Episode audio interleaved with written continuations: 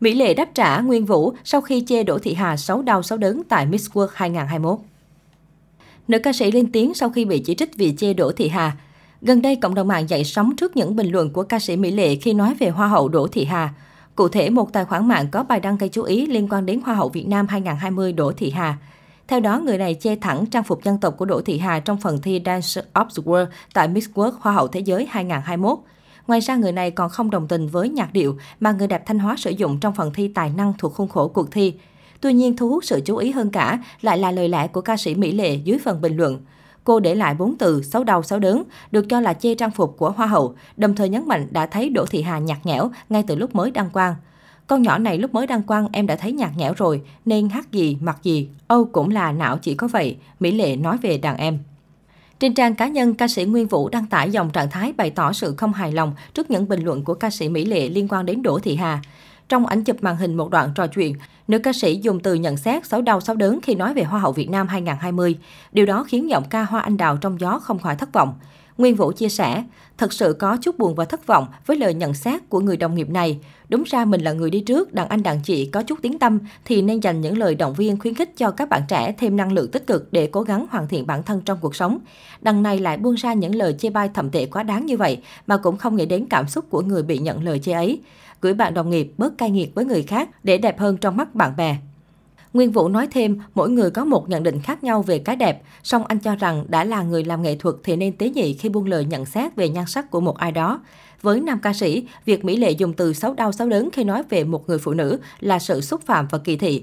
Anh chia sẻ, chưa kể đến cảm xúc của các bậc sinh thành của người bị chê sẽ như thế nào khi đọc được lời chê bai ấy.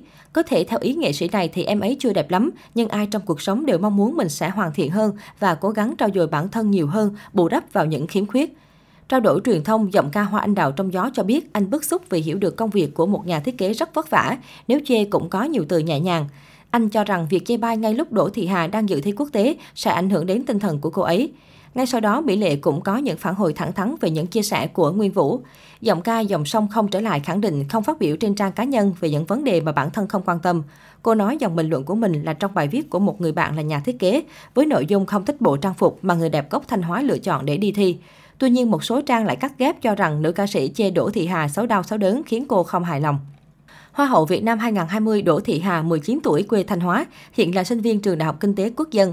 Cô cao 1m75, số đo hình thể 80, 60, 90.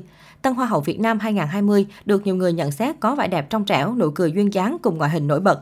Người đẹp là đại diện của Việt Nam đang chinh chiến tại đấu trường nhan sắc Miss World diễn ra ở Puerto Rico.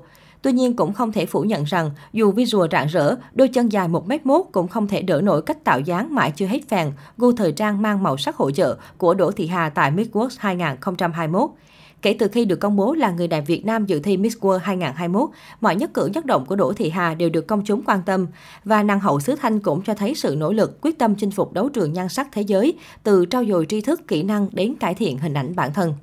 Tuy nhiên, thông qua những hình ảnh cập nhật từ cuộc thi, fan sắc đẹp Việt không khỏi lo lắng rằng Đỗ Thị Hà khó lòng vào top Miss World khi mà từ phong cách đến gu thời trang của nàng hậu bị rập khuôn đơn điệu đến nhàm chán. Nhiều ý kiến cho rằng so với hình ảnh thời mới đăng quang, nàng hậu xứ Thanh vẫn chưa hết phèn.